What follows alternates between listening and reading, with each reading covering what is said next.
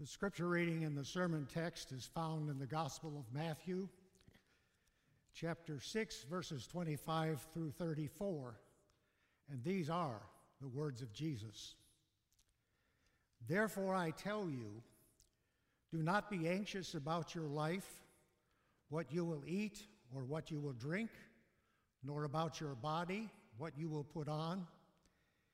Is life not more than food, and the body more than clothing? Look at the birds of the air. They neither sow nor reap, nor gather into barns, and yet your heavenly Father feeds them. Are you not of more value than they? And which of you, by being anxious, can add a single hour to his span of life? And why are you anxious about clothing? Consider the lilies of the field, how they grow. They neither toil nor spin. Yet I tell you, even Solomon in all his glory was not arrayed like one of these. But if God so clothes the grass of the field, which today is alive and tomorrow is thrown into the oven, will he not much more clothe you, O you of little faith? Therefore, do not be anxious, saying, What shall we eat, or what shall we drink, or what shall we wear? For the Gentiles seek after all these things, and your heavenly Father knows that you need them. But seek first the kingdom of God and his righteousness, and all these things will be added to you. Therefore, do not be anxious about tomorrow, for tomorrow will be anxious for itself. Sufficient is the day for its own trouble. Thanks be to God.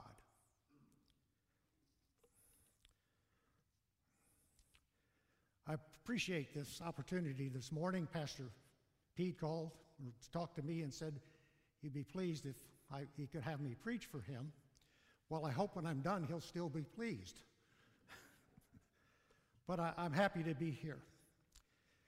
My text Seek first his kingdom and his righteousness, and all these things will be given to you as well. Jesus is clearly talking it's, his name is referenced before the Sermon on the Mount begins. This comes right in the center of the Sermon on the Mount. I started meditating on this when I was a teenager. And I had a sense even then, when I was in high school, that this particular text was somehow unique and special and summary. That it was about the essence of our faith. That it was a great and grand statement that holds it together. My life is a little more complicated than I'm going to tell you, but I ended up pastoring about six American Baptist churches. Forgive me for my sins in a Presbyterian pulpit. And I ended up at the First Baptist Church in Davidson. So we retired here. That's how we got here. And I know that when I reflect on it the way I have set this up, that there are other grand summary texts. This isn't the only one. The Ten Commandments, for example, which I'll reference in a minute, the first and second great commandment, which I'm going to reference in a minute, or the Sermon on the Mount as a whole, or John 3:16, the most famous verse probably quoted in the whole world. And then I have to say this the Westminster Confession man's chief end is to know God and to glorify Him forever. After high school, I went to Wheaton College, and I learned something there, among other things. Wheaton College motto is for Christ and His kingdom. It's been around a long time. I inquired about that and probably developed by one of the first two presidents early and many years ago. I have, in, in the highs and lows of life and ministry, and in ministry they're considerable, I have come to sense that that motto for Christ and his kingdom gives me some direction on how to interpret and apply Matthew 6:33. So if you ask me, and you say, Well, I don't care about Wheaton's motto, I get that. But I do believe, I do believe that it's a summary and can give us some handles with what Jesus is trying to say in Matthew 6:33 when he says, Seek first the kingdom of God. For, for, Matthew 6:33 says it, but you have to dig it out. The word is seek. The word seek means search for, strive, look for. John 3:16 does indeed use the word for. And it's, it's, it's, it's, it's assumed in this particular text. And this immediate text, it's saying, you know, don't worry about what you're going to eat or what you're going to drink or what you're going to wear. Now, I've talked with some ladies who can tell you what they wore at a party 60, 60 years ago. And we have those kinds of memories. But he's saying it's not that these things aren't important. He's suggesting that when you seek first the kingdom of God, then these things fall in their rightful place, and the Lord already knows that you have needs. He's saying you have to keep that perspective. And then when I look at it, there's an ever widening, ever widening understanding because you have to interpret every text in context. And so I would go to Hebrews, where the writer of Hebrews says, In the past, God spoke in many and various ways through the prophets, and we might ask through the kings, and, and, through, and through the Holy Spirit, and through the priest. But in these last days, He has spoken to us by the Son, Jesus our Christ. In one of the pastors I had not in Michigan, I had a gentleman. I'd get to the service early, my coat on and my briefcase in my hand.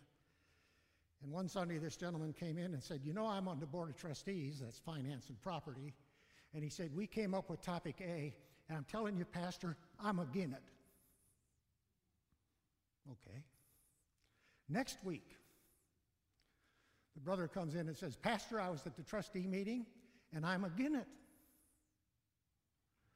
About two weeks later, I knew what he was going to say. I'm again it. And I never could get that I'm again it out of my mind with respect to him.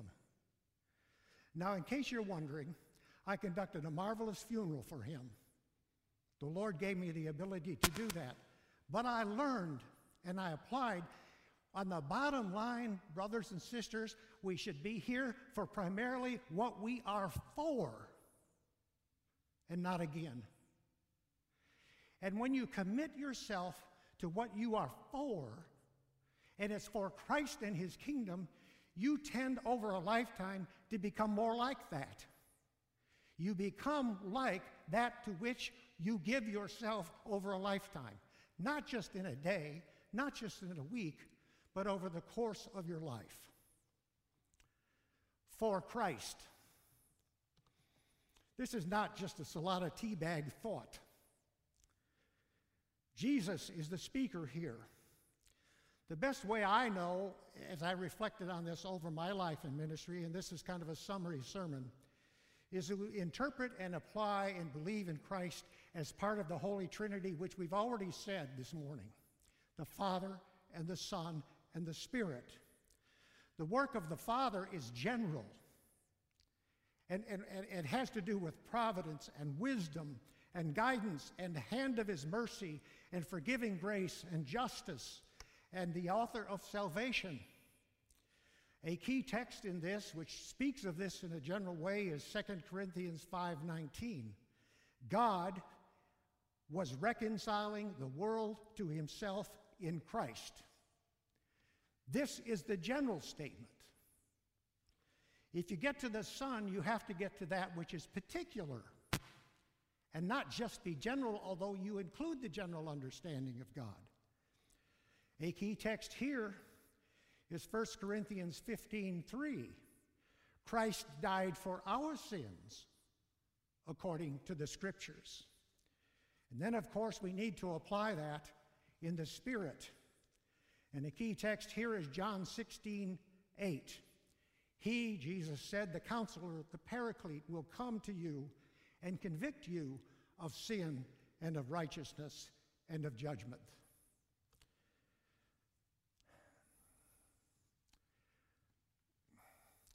It's even hard to do this from the pulpit. The Hebrews revered the name of God that they were reticent to use his name. We're on holy ground here. As I look at these texts, there are three key names that pop out at me for the Lord in these texts and in some additional ones. You have to hold them together to get it. The name of Jesus. It was the common name among Jews. It was common name among the Jews. It has a saving theme, but it may, it's, a common name. They named others Jesus. Lord is kurios. It, it can have a divine attribution. It can mean he is the living God, and I believe it does, but it also can have a human understanding like somebody who's the Lord of their manor. It can be both. The third word that comes through again and again is the word Christ, which it comes from Christos. That means Messiah. That means the living God, the promised one, the Redeemer. I want to put these together, but I want to quote them because it's so important that we get the concepts right. You do have to get it right, and you do have to get them together, and you do have to embrace Christ in saving faith in this way. Romans 10 9 and 10. If you confess with your mouth Jesus, Jesus, is Lord, kurios. In other words, if you confess the Lord Jesus Christ, you will be saved. Or in Philippians 2:11, every tongue shall confess that Jesus, Jesus, Christ, Christos is Lord, kurios. I don't believe you can fake it.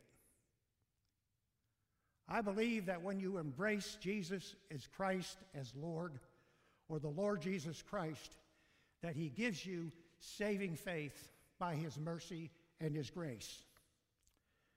I think of that wonderful song. It, it, it just is a tear gripping song, and you have to say it very lovingly and carefully by Bill and Gloria Gaither, written in 1970. Jesus, Jesus, Jesus. There's just something about that name. Master, Savior, Jesus, like the fragrance after the rain. Jesus, Jesus, Jesus, let all heaven and earth proclaim. Kings and kingdoms will all pass away, but there's something about that name. Amen. For Christ and. It's about the kingdom of God and his righteousness. And the word and is there. Among other things, what that means is that when you look at a key text, you can always enlarge it from other texts and other teachings of the scripture, and you should. What comes to my mind when you speak of Christ and, for example, is the first and second great commandment. When Jesus said, You shall love the Lord your God with all your heart and soul and mind and strength, and you shall love your neighbor as yourself. And it's on the website of your page, by the way. It's a summary statement. And then I, I believe you could make a case that Jesus is summarizing, in some measure at least, the Ten Commandments, which we all know.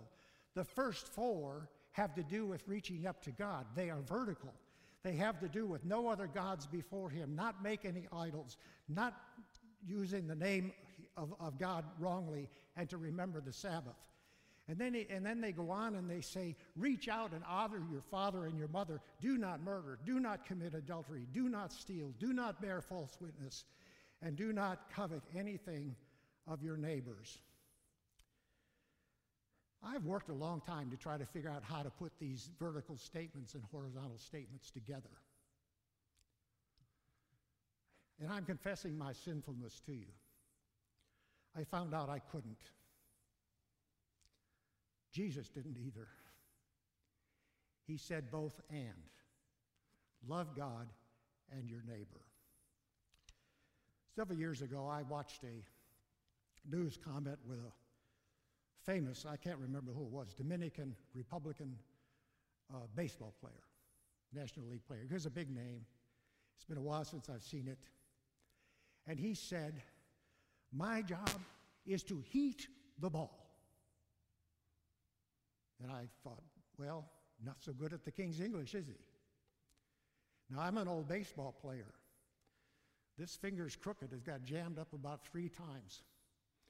And I may, I may or not have some things, but uh, I would have at one point in my life given anything to be able to stand in that batter's box and heat a 95 hour per hour fastball out of the park, which was second nature to him. I know that when you're in that batter's box and that ball comes down, you have to make a commitment and you have to heat the ball.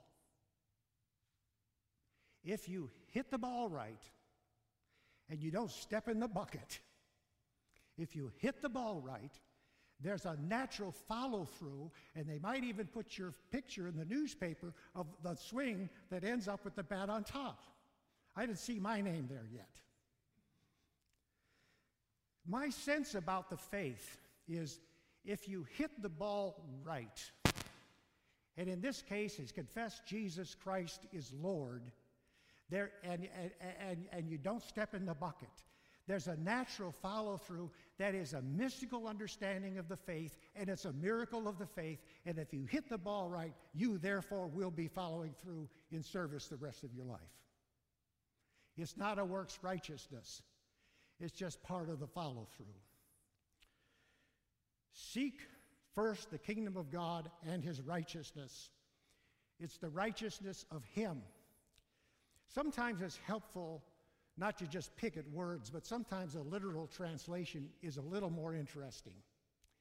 In the text, it says it's about his kingdom, uh, and, it says, Seek first the kingdom and righteousness of him. The literal is of him. It's the righteousness of him, and it's the kingdom of him. It's not our righteousness, it's not our self righteousness, it's not our kingdom, but it's his kingdom. So we started out with the Trinity of the Father and Son and the Holy Spirit. And now we have come full circle in our culture, and now we have enjoyed the unholy Trinity of me, myself, and I. Haven't we? It's my computer files, my pictures, it's my life. I can run it the way I feel I want.